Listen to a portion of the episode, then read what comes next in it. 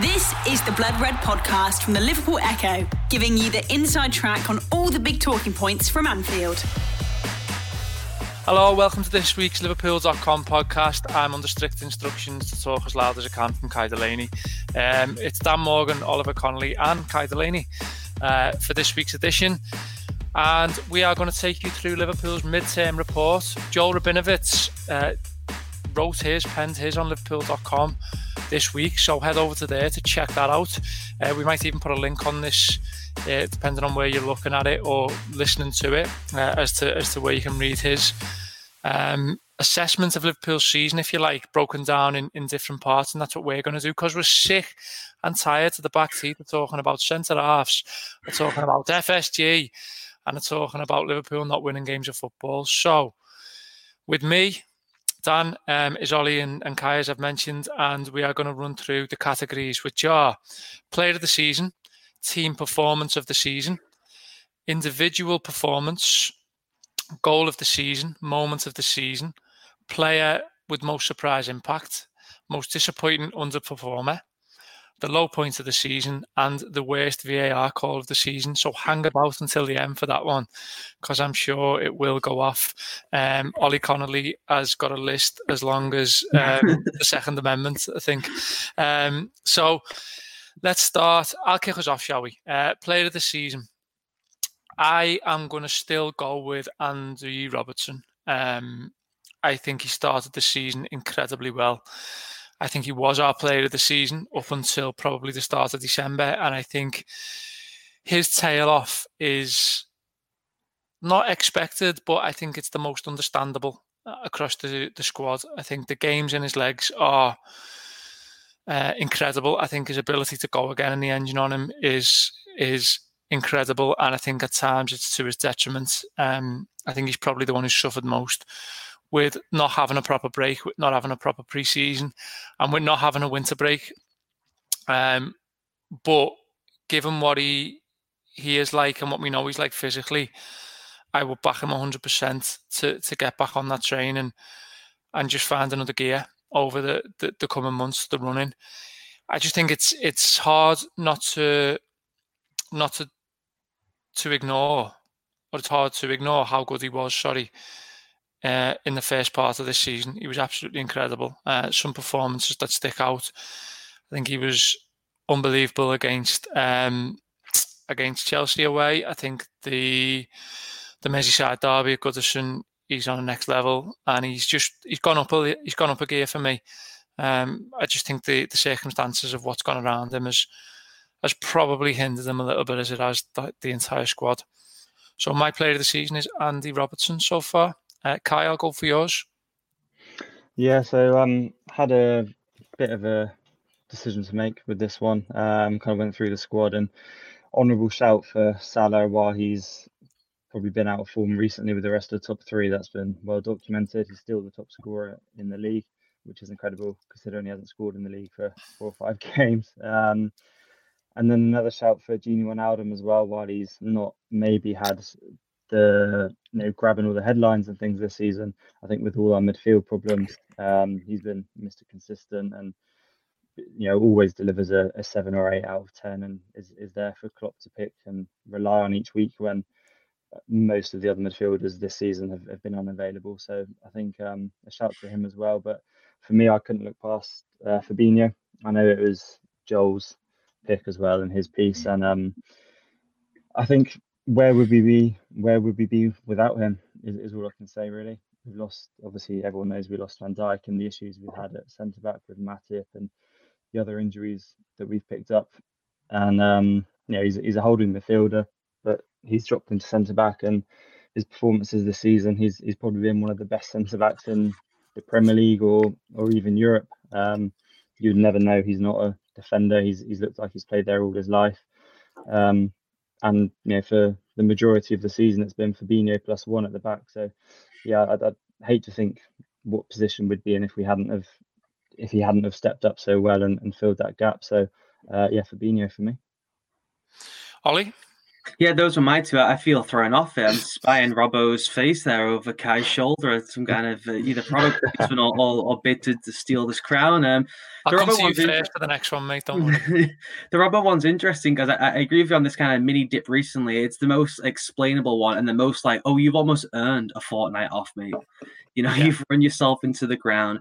His him taking on more of the creative burden this season has been fascinating. Also, in terms of corners and set pieces, it, he had this kind of run through the Scottish internationals where he really reached a level that was this is breaking out of any kind of Liverpool bubble of saying he might be the best left back into the in the world to like almost a definitive fact that it's amongst him and two other lads. Like that's the level he, he reached, and that's not the level that's expected. That's why this little so-called mini dip now is just him, I think, reverting back to type mostly. And we've come to expect now that he's a guy who can completely break open a game with his pace and delivery from out wide. So I, I think he's right there. Fabinho is obviously unquestionable. Um, I'll throw Alisson in too. I know he's probably not played as many games you would say to, to, to count for this one, but I just keep going back to as I referenced last week. Him, he's just become such a match winner now in a way that was not expected of him before. I, I think – similar to the Robertson situation. Oblak is unbelievable at Atletico Madrid. You know, he does almost live on a, on his own planet. And there's been some questions about Alisson's delivery, I guess, this year. But in terms of shot stopping and just winning you raw points on his own, um, he has gone to such a level that it is just him and Oblak, and I would have him still a, a, decent distance ahead of him, which even 12 months ago you, you couldn't really say. Okay. Um, good choices there. We'll, I'll come back to you, Ollie, for the next one, which is team performance of the season. Yeah, I uh, Crystal Palace is the obvious one, right? Seven 0 uh, makes the most sense. But I just love there's something about that Atalanta away game where I left that being like it's on dynasty back to you know two European Cups, back to back league titles. Let's have it. There was it, it had all the old zest and all the elements of the old team. It had the Salah breakaway goal, had this new lad completely on fire, and it, you really felt like that they they will overcome this that they will find a way to navigate through these murky centre back waters. And I thought that was past the the blip of, of, any kind of hangover from winning the league title. So to me, there, there's more there's more of an intangible element to that night as much as anything else in terms of the, the, actual passing of the football. But the way they moved the ball that night is that in Chelsea away, I thought in terms of the way they moved and recycled the football was unbelievable. But the speed of that night against Atalanta, here comes this this frisky team from Italy. Everyone loves goals galore, and they just tore them apart. And it was like, no, we are a whole other level above this this group stage competition. We don't concern ourselves with that anymore. We've raised our game to to the you know semi-finals, final four type level. Do you think? Do you think that and the Palace game examples how all of this is sort of built on a bit of a tightrope in that sort of when it goes good, it's like levels of 5 0 away in the Champions League, 7 0 in the Premier League. And I know that's not all the time. But almost, you know, it does feel like, and it has, as at times through Klopp's tenure, that we live on this on this high wire act constantly of it, it being either extremely unbelievably good or frustratingly bad. Yeah, I think so. I mean, the difference is last year it was that high wire, but they would still eke out the win last year. They were in know? control of the narrative. Yeah, lot, they, they yeah. and and this year it's like either you know it was win or win in such a spectacular way. We're talking about the Invincibles and Sky's Win or graphics are the greatest teams of all times. Mm. And this year it's win, and you're like, oh wow, they're still there. Or obviously, I mean, it's five wins in 15 games now. You know, yeah. it's it's no longer talk of is if this if this is a crisis. I mean, that's the, the numbers speak for themselves. Yeah, completely. Uh, Kai? Um, yeah, the the Palace one is, is an obvious one to look at. Um, for me, I had to go back a bit earlier into the season. It was uh, Liverpool three, Leicester nil in November. Ah. so, Daniel, this is why you should go first. No, well, well, let's both chat about it. Um, I think that's probably the best way to do it. If we have a duplicate yeah. one, we both chat about it. So go on. Why is it yours? And I'll tell you why it's mine for me, it was looking at the table at the time. I think we were fourth going into it. Leicester was second. Um, obviously, a couple of points above us at the time, and it was the ninth game of the season. So there's that old adage, you know, the first nine, ten games, you get them out of the way, mm. see where you are, and we were approaching that point. Um, and Leicester, as you know, they they were up there last year and, and fell away at the end after lockdown and things. If, if that hadn't happened, they probably would have got Champions League. But um, first few games of the season they were up in second, and it just felt like such a commanding performance. Obviously, we had the it was a three 0 victory. It could have easily been more. You remember the scrambles, the half a millimeter for whatever Firmino's goal wasn't over the line, so it could have been five or six. And it just it felt like for me, it was obviously it didn't the way the season has transpired, but at that time it felt like no, we are the champions. You're the you're the pretenders. And here we are.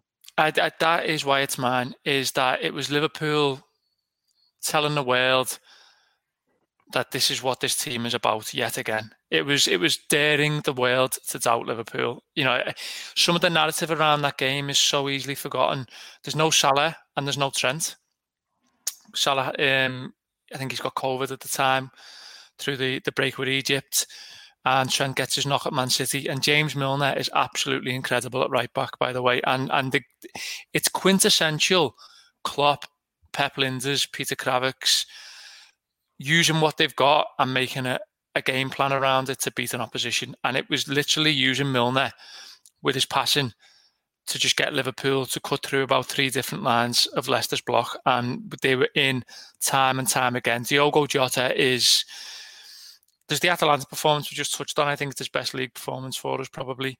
Uh, and then capped off at the end by the fact that all this talk is on Roberto Firmino not scoring and he gets one right at the death. And it was just a reminder of this is the big boy league. You know, this is you, you come at the king, you best not miss kind of thing. And and Leicester have Leicester have almost fallen foul to that, in my opinion, in the sense that they've kind of become this this easy target for Liverpool in many people's eyes, or they just play into Liverpool's hands. It it it's not the case. Liverpool set up in a manner each and every time which specifically deals with, with Leicester's threat, and it's a different threat every time. And I think that was another game whereby we looked at it, we were pragmatic to what they were going to do, and we just showed why we were champions. I think you're completely right.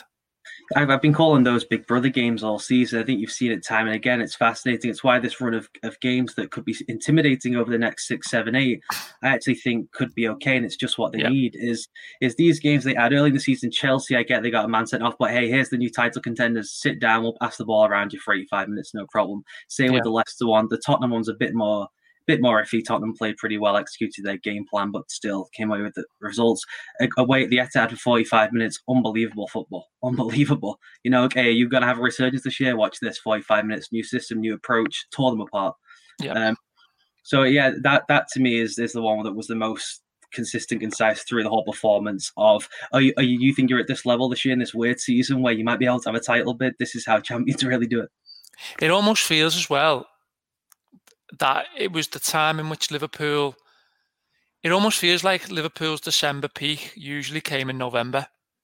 Mm-hmm. It felt it feels like this was Liverpool at the fittest, at the at the physical physically sharpest, and it's it's easy to remember that that City game, they they trudged through the last half of that, but they've got the break. I think it's something like two weeks between that and Leicester, and they just come back looking absolutely revitalised. And after that, you know, again, it it seems to dip, and we seem to struggle there physically in November, but it, eh, in December, sorry, but it just feels like around that time, around the time of Wolves, we were at our sharpest physically, and that, and we showed in that game that yeah, we, we were right on top of it. Um, I was just looking then as well at the table after that game. City were down in 13th, so they're eight points behind us with the the game in hand. So I think as you say, we were looking so good and they were in there. Right, that felt like the time where we were really going to kick on and dominate the season. Absolutely, absolutely. Okay, Kyle, come back to you. Uh, individual performance of the season. I have stuck with the theme of my first pick, um, and I have again gone for Fabinho.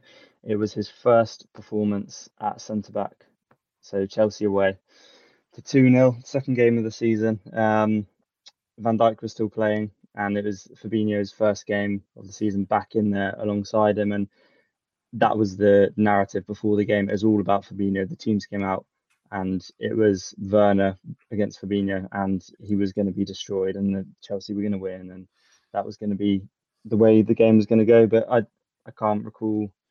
He, he didn't make a mistake. He was phenomenal for the entire game. He he outperformed Van Dijk over 90 when they when they were the two um, for that game. And um, yeah, there's not too much to say really. I think everyone everyone that watched the game will, will recall how good he was and how impressive he was and how he, he kept Werner in his pocket. I think we see a different side to him, don't we? I think we see just how good he is in a 1v1 situation in the last man.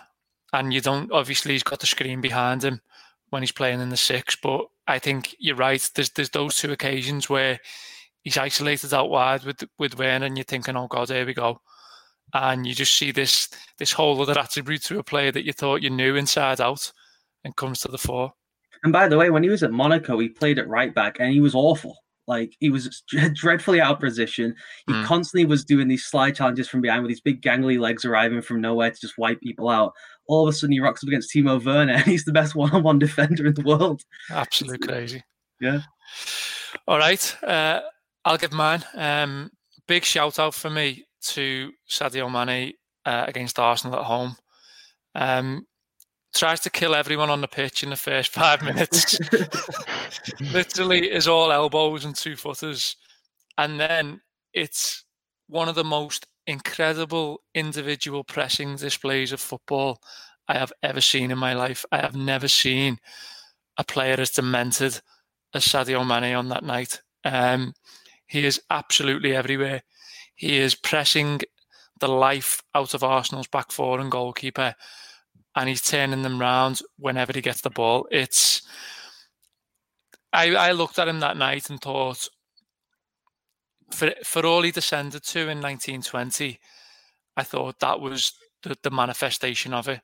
That was him sort of at at Barca front three levels of sort of 2014, 15. It was like this is the stage and I'm playing on it and you're all playing my game. And I love that game. Uh, it would have been my, my game of the season if I hadn't picked Mane in a performance. Um, and, and Leicester did hold a, a soft spot. But that Arsenal game is, is another reminder whereby a team turn up to Anfield and go ahead in the game, I hasten to add. But then Liverpool just go, we're going to show you why we've just won what we've won over the last two years, and you're going to take it, and there's no other way around it. Um, and we know what's happened since, and we know the hard luck stories we can all we can all revert to. But that Liverpool team is still there. That Liverpool team will come back. That Liverpool team will have Thiago Alcantara in it. I hasten to add. Um, so for me, it's a reminder. There are reminders in this season, despite all that's gone, of just how good they can be when they're at the strongest. Ollie, who's yours? Yeah, well, I think Jota at Atalanta is probably the right answer. The, the two that stand out to me, one's going to get you off your off your chair. Dan, we're going to have a Paul Ince moment here. oh, uh, I think I think so. I think Curtis Jones at Fulham. I'm telling you, Curtis Jones at Fulham made me think this lad's going to be in this team for 10, 12 years. There is, there is, mm. there is a grace, an elegance, and an excellence that we just don't see from these academy players, and it's completely flipped my whole mindset on how they're bringing those players through.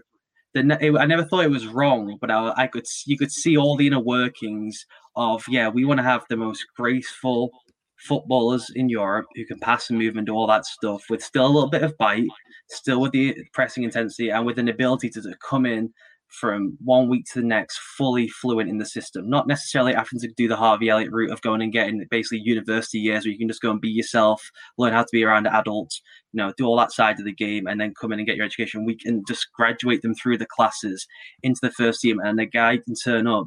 This lad, I, I cannot believe the development of him this year. I know that he's not been seen as much over the last few weeks, but there was that run there for three weeks where you were thinking they're going to have to find a way. They have to play him. He's becoming yeah. undroppable. Um, I don't think you can overstate just how how spectacular he was in that run of games when other senior players were kind of you know flitting in and out of big games that they needed to win, and he really stepped up. What type of player do you see him being down the years, Ollie? I think it has to be that kind of free. I think you know the, the the apex would be your Kevin De Bruyne, where it's like you know it's almost the, the new all around Gerrard S box box midfielder, right? Where they, they, they, play in the channels a bit more than they did shuttle back and forth in the days. I think that you can see that. Uh, that that is my overall question. I do kind of like him as kind of drifting in Bernardo Silva off the wing. That that mm. that is exciting to me. That I just don't think they're going to evolve that way necessarily. Um, so I, I, do think that's the big question. In the olden days, you'd say stick him at number ten, right? Let everything go a bit around him. But I, I just think it's getting harder and harder to play with, with that kind of manner, unless maybe you know you evolve four or five years time and Erling Haaland stood up front and you've got Curtis Jones sat in behind him Um, but I, the, the growth in the defensive side and the positioning stuff this season is something I did not think we would get for two, three years. I thought he would be the wild card off the bench. He could inject some turbo into the attack if things slog down, play that Shaqiri role for, for a year or 18 months, and slowly but surely they could add the defensive element of, to the game but they've almost leaned the other way that we trust him positionally in the middle of midfield. When we needed to chuck a right back on against Brighton when things were going haywire, we stuck Curtis Jones at right back. We trusted him. I did not, for the life of me, see that evolution coming that fast with him. I, I, I think there's a really interesting midfield, you know, of Fabinho, Curtis, and Thiago. And you imagine so the sort of triangle pivot of the mm-hmm. six and almost the two six and a halves, which is ideally what, what the two of them like to play. Curtis is more he's more reserved and more tactically inept, uh, more tactically adept rather than I gave him credit for. Um, he's he's positionally someone who I think will evolve and, and grow as someone who, who dictates. I think now he's, he's in, in, this little bit of a halfway house between sort of wanting to be the player he was at the under 23s and, and at under 18 level, whereby he was all things to all men and being what he's being told to be within this Liverpool side. I think getting that access of of players, and, and that's not not against Jordan Henderson or Gini Wijnaldum or anyone, by the way, but I just think to give those two players someone like Fabinho behind them, I think you'd see the creativity. I think you'd see the sort of tactical discipline that would surprise a lot of people for a midfield three that looks like that. Um, but yeah, I think it's really interesting. It's a good shout. Um, I'll come back to you. So, moment of the season. Oh no, moment. goal, goal. Have I misgot with goal of the season? Sorry. Goal of the season. What did I have down for goal of the season? Probably something Salah related. Anything Salah's done this season. Um, I actually might go the Salah at Atalanta, uh, getting a vintage Salah moment where he was on the run. We haven't seen mm. that in forever. It's all been gather and hit this season, but I still there is something so wonderful still about the Leeds one. The the the velocity, the noise it makes when it hits the back of the net. You know, I, I, he really has just decided I am a poacher now. You get yeah. me the ball in front of the net, I'll put it in, and we can all move on with our day. It, those kind of breakaway goals that were so so so the hallmark of that first season. I mean, he scored every kind of goal that first season, but those were the best ones, right? Running, spinning in behind, all that type of stuff. Uh, I do miss those. The Atalanta one was a nice throwback, but yeah, I think I'll take that Leeds one, the first Leeds Salah. Good shout. Good shout. God, it feels like a lifetime ago. Uh, Kai? um, I had it between two, um, both from the 7 0 Palace away. The first one for me is Firmino's first one. Um, the the counter starts on the edge of our own box. It's it's heavy metal football to go very you know early doors Klopp. It's a, a one-two between Firmino and Robertson that spans the length of the pitch. Um, the way that Robertson whipped it in and Firmino took it perfectly in his stride, one touch outside the foot into the corner. It was just beautiful. Got me, didn't literally get me out of my seat, but got me excited. And um, the other one in that game was Salah's Salah's second off the bench. I think he scored a header, and then mm-hmm. he had yeah. outside the box after. And that's the no backlift. Amazing strike of the ball. That you gotta love a no backlift goal, Dan. I do love a, a no backlift goal. For, for all Danny Murphy's faults, he was he was adept at a no backlift. For for me, that one was it, it wasn't just the goal; it was everything, the circumstances around it. In the the day before, all his interview with AS had come out with Barcelona, Real Madrid, and uh, I'd still would be amazed if it wasn't an interview that he'd or his agent had kind of manufactured themselves. I don't think those kind of questions get asked without you knowing that they're going to be asked, and the, mm. the answers were very well rehearsed, and you know it's in the club's hands and, and that kind of thing. And then obviously he was on the bench, and Klopp was asked before the game, "Is he on the bench because of anything to do with those comments?" And of course he said no, and I, I doubt it, that was the reason, but. It seemed like he came off the bench with a, a point to prove, and, and that goal was almost a, a goal out of anger, and just no, I, am here, and, and this is what I'm about. Two for me. Um, a very, I'll give a very underrated goal uh, rather than my goal, but a very underrated goal is Sadio Mane's against Everton. Um, don't look at it as a counter attack. Look at it as Liverpool building through the play, building through the stages, and just absolutely right to left, tearing Everton to shreds. Um, it's an incredible goal. The ball from Salah, I think, that misses Henderson out and ends up at Robertson's feet is completely intentional. It's an unbelievable well worked team goal. And when you see that team on the pitch, you know, it, it comes when Van Dijk's still on the pitch. When you see that team and you just replace Ad, uh, Adrian with Alisson, oh my god, you know, you sort of realise what we had for what we had in our hands for ten glorious minutes. Um, but the goal I'm going to go for is actually Jota at home to West Ham, and it's all because of Xherdan Shaqiri. They're both substitutes. They both come on the pitch with 15 minutes to go. It looks like Liverpool are going to draw. Henderson gives the ball to Shaqiri edge of the box, and everything Liverpool are crying out for, he just does with this slide rule pass through about five or six players, and the run from Jota is just perfect, and the finish is so easy, and it's just, it's it's another way in which Liverpool beat you. Uh, and you can have this thing of oh we're going to sit in and we're going to get a draw and teams are getting a lot of joy with it now. But around that time, Sheffield United similar. Liverpool could kill you from the bench, and Liverpool would have different ways in which, if this isn't working, we'll find another way. It was just a reminder of just how good, how mercurially brilliant Xherdan Shaqiri is. You, you can't forget the Lincoln one off that. Then you know that's that's my favorite goal last decade. I think I don't think he knew where Lincoln was. He woke up ten minutes before on the bus. Still had his backpack on when he took that free kick. Unbelievable. I think the finish at West Ham says a lot about Jota as well because he he had a, a, square ball to Salah, and you got to remember, yeah, Jota was kind of in his pump, and this is when he was he was scoring, and confidence would have been unbelievably high. But he's the the new boy coming in. He's got Salah waiting for a tap in, who's missed the Liverpool, missed the goals, golden boot every year, and he's yep. taken a shot on himself, and it's a brilliant finish. But if he misses that or he saves, the the, the reaction from Salah would have rightly been been you know a very angry one. His confidence was so that he was never going to miss it. That was the thing, you know. That that was just defined him at that moment, and hopefully he comes back in that in that mold. It's arguably the goal I've missed not being in my seat in the cup for the most this season. I just think to be sort of down the throat of that in the stands, I just think it would have absolutely went off. The Blood Red Podcast from the Liverpool Echo. And on that on that note, I will go next with moment of the season, and it was actually uh, being back in seat twenty five, uh, row twenty five, seat one four one for for Liverpool four Wolves nil. Um, incredibly sort of poignant and emotional moment for me to, to realise, and which I do by the way, how lucky I was to be one of the first two thousand people to get back into Anfield when we were in tier two in December um, was was a thing in itself. But to to cover it for, for Liverpool.com, which was a privilege, and to, and to sort of tell that story and try and tell it to other people and give them a little sense of what it was like was was great, and it felt like a a sort of a civic duty. And, I, and I'm not being, you know, I'm not being overly look at me with that. It was just sort of I wanted everyone to be there.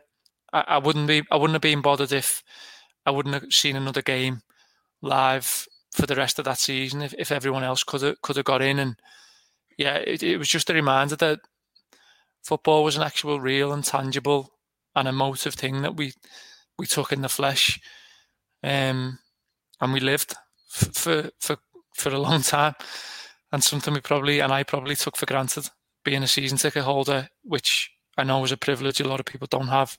So yeah, let's hope they come back soon. Um, but on that note, yeah, Ollie, what was your moment of the season? Oh, one seeing you back in Anfield. that was a delight. that first video came through, I saw your beaming face, and yeah, I could see it, seeing your eye. I don't think I've ever seen you actually that that emotional, particularly not in work. But no. you were you were completely moved by the moment, which I thought was, you know, was right. And then, I mean, the, the, moments are all from that night. It's it's the first time Klopp comes out and he goes makes a straight for a beeline to the crowd. He has no interest in this warm up. That's irrelevant to him. And then obviously the first fist pumps after after winning yeah. the game. And and what I think is so poignant about it now and so frustrating about it now is that is the false start element to it all that we had it back and the ride is here again. And, and, although we all won't be in there at the same time together, we'll all get to go in our little bits and then we can all at least have a bit of that feeling together and it'll, it'll grow and grow throughout the season. And it's almost like this its own journey to itself as it builds towards the, the culmination of having everyone back. Um, and that, that false start element to it stings a little bit. Genuinely, if if Jota's my goal of the season that I missed most not being there for, then the moment I missed not being there for the most was when the record ended we should have all been there. Mm-hmm. We should have all clapped them off. We should have all clapped each other off and said, look at the, the ride that we've just been on. Look at this. Let's go and do this again. And the manager doesn't get to have us there. We don't get to, to have each other to say, my God, we started this and we ended it. And we're here for each other now. And we get through the next one and the next one and the next one. And I think that's what's killing them at the minute. I really do. I, I think we can be overly, you know, trite or, or emotive about this if if we want want to be. But I think the fact that he doesn't get to go in there and say, "Look at them, they all stayed, they clapped you off, they're with us. Let's go and do this again." That separation is, I think, it's it's a real, it's a real disappointment, and it's a real, yeah, it's a real thing that that is physically hurting this team. I think. Um, did you give me a moment, Ollie? Or is that it? Is it me being back? Yeah, no, no, no, yeah, I'll give you that one if you want. Oh, the first Klopp fist pumps with fans back. Yeah. I mean, I give it to the man. He's, he is a man for the moment. In a bit of extra mustard, a real wind up. Oh yeah, he's the best. Kai, what's yours? You're both going for the emotion there, aren't you? Yeah, I know. Um, I wrap it up. there, there, ha- there haven't been many moments. You know, think of last season that could have had ten late winners to choose from and, and, moments that stood out. There haven't really been that this season. Spurs at home is, is the obvious one, the late late winner, and then to go on and uh, was that that was after Palace, was it, or other way around, just before Palace? Just before, um, before, yeah, before. yeah. Um, so you got kind of the late winner against Spurs, who are first v second, and you know, that week they it was Spurs' title to lose. Now it's City. It's been it's been everyone since. But mm. um, that at the time felt felt big. Um, for me personally, it's it's a bit of a an out there one, but it was actually before the season started because I, same as most people, I haven't been fortunate enough to go back to a game or anything like that yet. Um, it was from a fan point of view and a work point of view, it was actually the 18th of September, which was uh, otherwise known as Thiago Friday.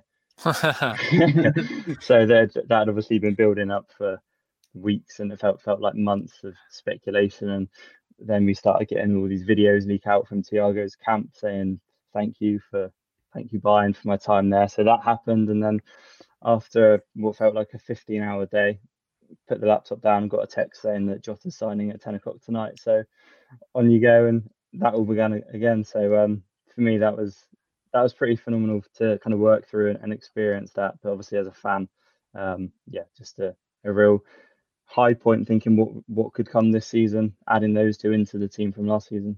It was pure adulation those two days. It was it was pure sort of yeah, youthful exuberance and and everything that you sort of remember from from why you get into football and when your team signs a great player, it's like the biggest thing in the world. It's a great thing. Um, are we just all agreeing that the player with the the most surprising impact is Diogo Jota, by the way? Yeah. Yeah. I mean, surprising negative impact, Naby Keita. I really thought it was happening. Well, you we've got we disappointing on the performance to come here, Ollie. Oh, I've, I've got plenty of people say for that one. um, um, yeah, yeah, yeah, no, it's a good point. Um, but yeah, the, I, the Jota one, the, the thing that's most surprising is the variety of finishes, the out and out goal scoring, um, yeah. getting in sync to, oh, I say getting in sync to the system, almost being so brilliant that things had to shape around him a little bit. You know, to, to say, okay, we're going 4 2 2 2 away at Man City. You are too good to leave out of this side, and we'll just all get onto the same wavelength. Don't worry right now that you're not tracking back with our principles on the right hand side. We'll hmm. figure it out. You're too good going the other way for us yeah. to bother caring about it right now. That to me was the, was the big surprise. I did think he would be kind of another element off the bench. I thought that he would be a long term play, kind of a Mane type uh, mini project from the manager and his team. Um, but no, straight in with you know, left foot, right foot, headers, dinks, power finishes, everything you could hope for. A complete all round play was not what I thought we, I mean, it just was not in there in yeah. any of the analysis or the videos at Wolves, he was a completely different player than the one that arrived. And how they foresaw that, whether they even did, I have no idea. Do you think it is that? Do you think he sort of took on a mantle himself and then confidence, everything else, he's just ran with it? Yeah, I think that has to be it, right? Is has just, be, just get on a roll, yeah. And and you, you know, when you play with great players, you automatically become a little bit better. And he's playing with seven world class players. Yeah. You know, when he comes into the team, so it just it, it, takes your game up a whole lot. He's getting chances and opportunities, and second and third chances he just wouldn't get. Mm. Yeah, he, he uh, for me he was, as you just said, he was going to come in to be the rotation. He he was our Riyad Mahrez off the bench to bring yeah. in when when one of the top three need a rest. But I, the the surprising thing for me was um, I think it was before the Lincoln game. Uh, Pep Lijnders did the press conference and he he came out and said he's a he's a pressing monster or pressing machine, and I think that obviously the coaching staff and Klopp would have rated him highly, but I think that showed how much they valued him and and his assets that he was going to bring to this team, and it maybe uh, looking at that, it wasn't such a surprise when they found a way to fit him in the team. Also, potentially how they've seen him as a different player than what he, he came in and become. You know, we haven't seen much of the pressing. Let's be honest. We haven't seen him be this pressing monster. He, he works hard for the team, undoubtedly, but the manner in which he's, I think he's seen the opportunity that. Listen, if he wasn't here, if he was still at Wolves and watching Liverpool now, I think he'd be sat there going, I could go into that side and do what he's, you know, what he's eventually come in and done yeah, I think he could see that opportunity for himself. and what's what top players do at the end of the day. There was a real giddiness in the voices at that time of the staff talking about him, both Klopp and Lijnders at the time of. I think, like you're saying, I'm not sure if it's necessarily the player they didn't know they were going to get. They did the evaluations and all that, and they probably saw and spoke to people, given the um, relationships that, that Pep has with people in Portugal and what have you. Probably knew a bit more about him than, than most other people would know. But there was a real sense, I think, that we thought we were getting someone a little bit more raw than he actually is. And this is amazing. And he can do these three things we thought maybe we could get to, and he can do them right now. And this is going to be really fun. You could you could hear it seeping out of the press conferences. Absolutely, absolutely, all in agreement there. Okay, um, Kai, give me your disappointing underperformer of the season. Um, again, I had three or four. I won't go through them all because they're probably one or two of yours. But I I decided on Sadio Mane. Um, he hasn't been poor, but he has, I think he's underperformed to his level. I think he, I was looking at his stats before. He's got nine goals and twenty-seven in all competitions, which yeah, it's, it's not it's not bad at all. But I think the level he set last season, and many people felt he almost overtook Salah as as our most important player and our most important forward. Um, I don't think he's reached those levels consistently this season. He's had a couple of spells. I'm not sure entirely on the numbers, but I think he's he scored something like four in five, and then four in five or four in six. His goals have come in bursts the season, and then he's he's gone missing. Um, I think went nine games without a goal for Liverpool, which is his longest stretch since he's become a Liverpool player. So again, he hasn't been poor he, by by any means, but by his standards, I think he's underperformed. I, I think he's looked lethargic. There's there's those little 15 minute unplayable spells he used to have, or like that that turn. You know, they had the one against United against Wan-Bissaka where they almost get a penalty. You know, he just spins one on the edge of the box and is in behind yeah. and bringing real thrust to the attack that is that gets them on the move. There haven't been as there hasn't been as much of that. There's been whole passages of play where for 30 minutes you just haven't had even one of those moments. Whereas it was so consistent last year, and the goals, like you said, Kai, last year he was in the Premier League. Uh, we had a great piece at the time on. Um, the, the goal taking you from a draw to a win the MVP, basically, who gets the most important goals in the season. He was just lapping the field in the whole Premier League. He basically got the points to win the title and to have that level of a difference. And just when they've needed it this year, hasn't been there. So I do think he, I think he's been consistent without the the burst that take him from a seven or whatever to a consistently nine out of ten player.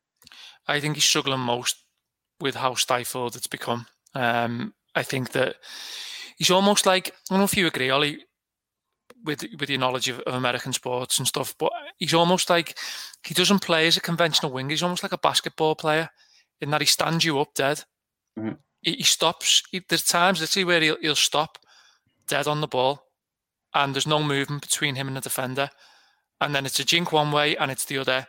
That's it's it's almost how he plays. He he doesn't he doesn't like necessarily running running onto things. He doesn't like sort of something that's in a perpetual motion. He he will he would rather, in many senses, attack on his terms and attack slow slow an attack down in many senses to, to then sort of execute it how he wants to execute it. And I think when those spaces aren't there, when those opportunities aren't there, we still see him do it.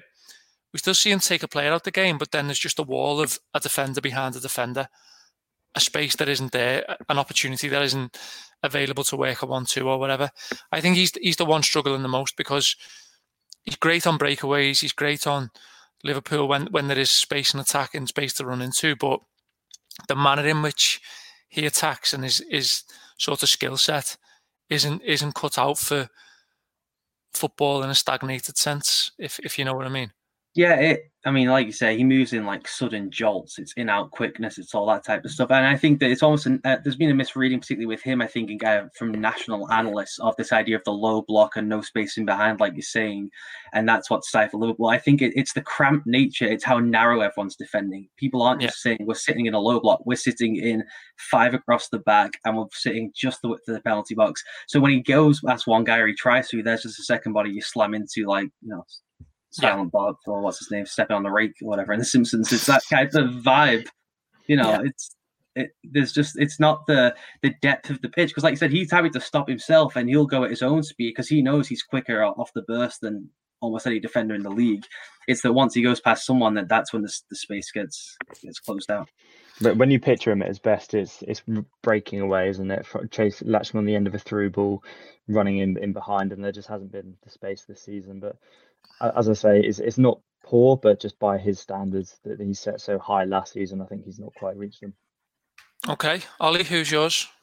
Uh, Trent's the one. I do have one other one that was is just a personal bugbear of mine, which was how bad Conor Coady was at Anfield just that one performance. I, I, really want. I was so here for the, the uh, a whole January discourse of should they go and get Conor Coady, and I'm all about that. Can the local guy does he just perform better because he loves the shirt? I wanted us to have a month of content of Conor Coadyisms and three at the back was two, uh, that's what I was after. And he was so bad that night that every Liverpool fan said, you know oh, what, let's, let's just not have this conversation anymore.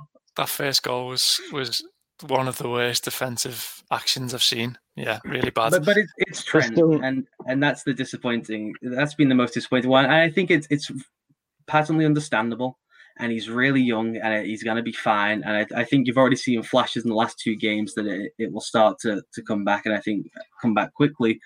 Um, but and, and Joel had a great deep dive on this not long ago about that. This is the kind of stumble. Every young great player has at some point, which is when you kind of get a little bit figured out, mm. and then and you know people start adjusting to it, and then the great level is that you adjust to those adjustments, and you're still great, and then they try to readjust that, and there's no adjustment left to be made, and all of a sudden you're a complete player who cannot be stopped, and so this is just that trying period, and if we weren't in a 24-hour social media news cycle, it would be frustrating if we just go into the match each week that he's obviously struggling, and it's time to develop, but it wouldn't be this kind of like tire fire assault on does he care and all that nonsense going on online. It's I think he's fatigued. I think he's a bit mentally exhausting. The whole squad is it's rare in this kind of Pep Klopp era uh, even going back to just the post Ferguson era, to have teams go at this level at that point for three years in a row. City had to have a, a breather last season. It's the same yeah. players for the most part this year. Bernardo was terrible last year. John Stones was terrible last year. They were exhausted mentally and physically. They reset, took a year off, essentially like a gap year of challenging for the title,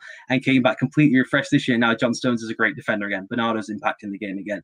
And I think Trent more than anyone has that feel of I need a rest. Give me a mental rest for a season. Absolutely. Um, I'll go through mine quickly. It will uh, be Takumi Minamino. Um, I think there's there's arguments that I'm not going to do it, Ollie. I'm not going to do it on here. I'll save I'll save them for our morning calls. Um, I'll, I'll keep it I'll keep it dignified. There's arguments that he hasn't had a good crack in the side and he hasn't had a fair crack at the whip, and I get that. But I just think when you watch him play, you can see why. I just don't think, to be honest, he's going to make it as a Liverpool player. I don't think his body shape's right when he receives the ball ever. Um, I think he he lends himself to being knocked off the ball and to be to be dispossessed very easily. And I think he's at a, a point in time in his Liverpool career and this Liverpool team where this management team don't know how or where to use him um, to try and get the best out of him. And ultimately, when you do, it just feels like it's sticking a plaster over something that is is hard to stop the wound. And to be honest, and I think that, in my opinion, you know, I can't really recall a good performance he's had for Liverpool. I don't think he was that great at Crystal Palace. I'll be honest. Um, yeah, with him, it what you know, I've written a two and a half thousand word mega profile on him at this point about the whole conundrum that people can go read if they want full thoughts. The thing that the one that I would I would jump on is this notion that he doesn't get opportunities. Players at this level make their own opportunities. I know it sounds trite, but Xherdan Shaqiri got a chance and was exceptional in, in minimal play, showed something, showed a different element to, to the side okay, we'll put him in the starting lineup. Like that's just how it works at this level. You have to show every day in training and every glimmer of opportunity you deserve to. There is no bedding in period after 12 months at this football club. This is the style. We're trying to win league titles. Klopp's. Klopp's narrative around Shaqiri when he put him back in in every interview was he's training unbelievable. He's training through the roof. That's where you have to meditate. That's where you have to, and they're obviously seeing something there in Shaqiri in, in Minamino that isn't there, that isn't what they want and what they like. And by the way, you know, before anyone wants to have a go at me or whatever about this, what I would say is it's absolutely fine for him not to work out. Like it's absolutely fine for him to justify essentially being seven million quid and being from the Austrian league. That's that's a it's it's a risk that no one loses from essentially. Liverpool took a chance on a player because the price of him was so low. And because the deal on paper from the player they saw at Anfield was a phenomenal, no risk gamble to take. So if it doesn't work out, then who's lost? Essentially, no one. You know, you can argue could have got a better player in or whatever, but he came in last January, nothing lost. There's also nothing wrong with having a 19th man who's pretty good, who plays, yeah. you know, your final two Champions League group stages. Maybe chuck him in against Brighton at home during the season. He plays your Carling Cup or Carabao Cup games now. You need those players. And, and if you can raise the floor, you know, at some point, Origi and Shaqiri are going to leave. They make decent money for squad players. At some point, you have to like raise the floor of that squad level and, and get that through 19. Okay, I just don't think he's good enough to play at the Premier League level. But if they think that maybe in two, three years he's going to be functionable 16th man, then that's that's a great, that's a fine investment for seven million quid and, and cheap wages. It's, it's absolutely no risk. I, th- I think even if he goes in the, this summer transfer window, you you're fetching ten to seven million for him from a Bundesliga club or, or whatever it may be. So yeah, yeah, no no one loses. Okay, we'll rattle through the last two quite quickly because I'm aware time's getting on. Um, low point of the season. Uh, Kai, give me yours. Uh, Burnley. Yeah. it, it, was obviously the moment we lost our home record, and it was the moment, to put it simply, that it, it felt for me it turned from a blip to more than a blip. Fair play. Ollie? Uh, the moment the news of Joe Gomez's injury came through. Yeah. Interestingly, there is a video of that knocking around um, from this very podcast. But yeah, it was that, that just felt cruel, to be honest. That just felt very, oh, come on. yeah. I mean, I, I, I, in light of Van Dijk, obviously that was it was the double the double blow, and the thinking maybe you could recover from this, and maybe you know still I think we'd win the league title, and then maybe you can do something in Europe. Maybe Van Dijk comes back. So to lose them both like that was like you said, just cruel. Mine was the Jurgen Klopp Des Kelly interview. I think it was after Brighton. Um, I I maintain that I've never seen a football manager of that level be spoken to like that by anyone in a in a in a professional capacity. I thought it was hugely personal. I thought it was manufactured in a way that he wanted to get his vendetta across, and I genuinely, I genuinely feel that it was bang out of order, and I still do to this day. Um, I think it was it was really, really sort of crossing a line um, from what's expected and what's what's supposed to be objective um, interviewing and objective in a sense uh, broadcasting from from BT. I, I, think they were bang bang out of order to allow it. Not saying whether they they knew about it or not, but it certainly seems that it was encouraged at the time, and it certainly seems like it formed part of a narrative that became very ugly very quickly. And it, I'll be honest, I might be biased in this, but I was I was with the Jurgen Klopp in in scratching my head, going sort of what has just gone on there. Um, real, real low point, and one that winds me up still to this day. To be honest, were there were there stories going around that they were friends out kind of outside of football? Yeah, I, I, I, don't know something about them arm wrestling and nights out. That I, I don't know how true it was, but stuff like yeah. I saw after it. Yeah, it, it, it was um, it was very distasteful in my opinion. Um, final one, worst VAR call. Um, I'm going to go Fabinho against Sheffield United. To this day, oh, yeah. I still don't know the rule about that. To be honest, it, to me, it's just like, yeah, that's a free kick, and if it happens a hundred times again, I will probably go to the grave thinking that it was a free kick and not a penalty. Um, and it was, yeah, a waste of everyone's time in many senses. Uh, Kai, the offside Everton away, last minute oh, Henderson oh God, winner, yeah. when Sadio Mane was not offside. I still stand by it. He he wasn't offside. Yeah. And, and, on the day we're recording this, they just changed the offside rule again. Yeah. yeah. They, just, yeah. they decided we're changing it again. Don't worry about it. We'll figure it out before the end of the season. Yeah. Let's say you get three points and then we'll change the rules. The, the one for me is uh, Robertson at Brighton. Uh, I think you can still kind of consider was it a penalty, kick the standing file, all that stuff. It's just that that one stings the most because if they just got through that game, it was such a, a, a, it was a game they shouldn't have won. They didn't deserve to win, and it was just like if you can just rob that game on the road and pick up those three points, it is one of those things that just kind of you go throughout the week there with some confidence, and then you fly into the mm-hmm. next game from the first minute. And it really felt like I had the chance to to be one of those title winning type wins where you just scrap one away and it was it was taken away from them, I think, wrongly. Um, as do see the argument for it compared to some of the other Stonewall ones that are just wrong decisions. Um, that that one I think is the one that has has the most lasting consequences beyond obviously all of the Merseyside derby ones being Van Dijk's injury and a red card, being the second red card on Thiago, and being obviously the, the last minute winner. Absolutely. Okay, that's uh, been the Liverpool.com podcast for this week. It's been the half term report for Liverpool, if you like. We hope it's provided you with some context, some clarity, maybe. I don't know. Um, but we've certainly enjoyed doing it. So huge thanks to Ollie, huge thanks to Kai, and we'll see you next week. You've been listening to the Blood Red podcast from the Liverpool Echo.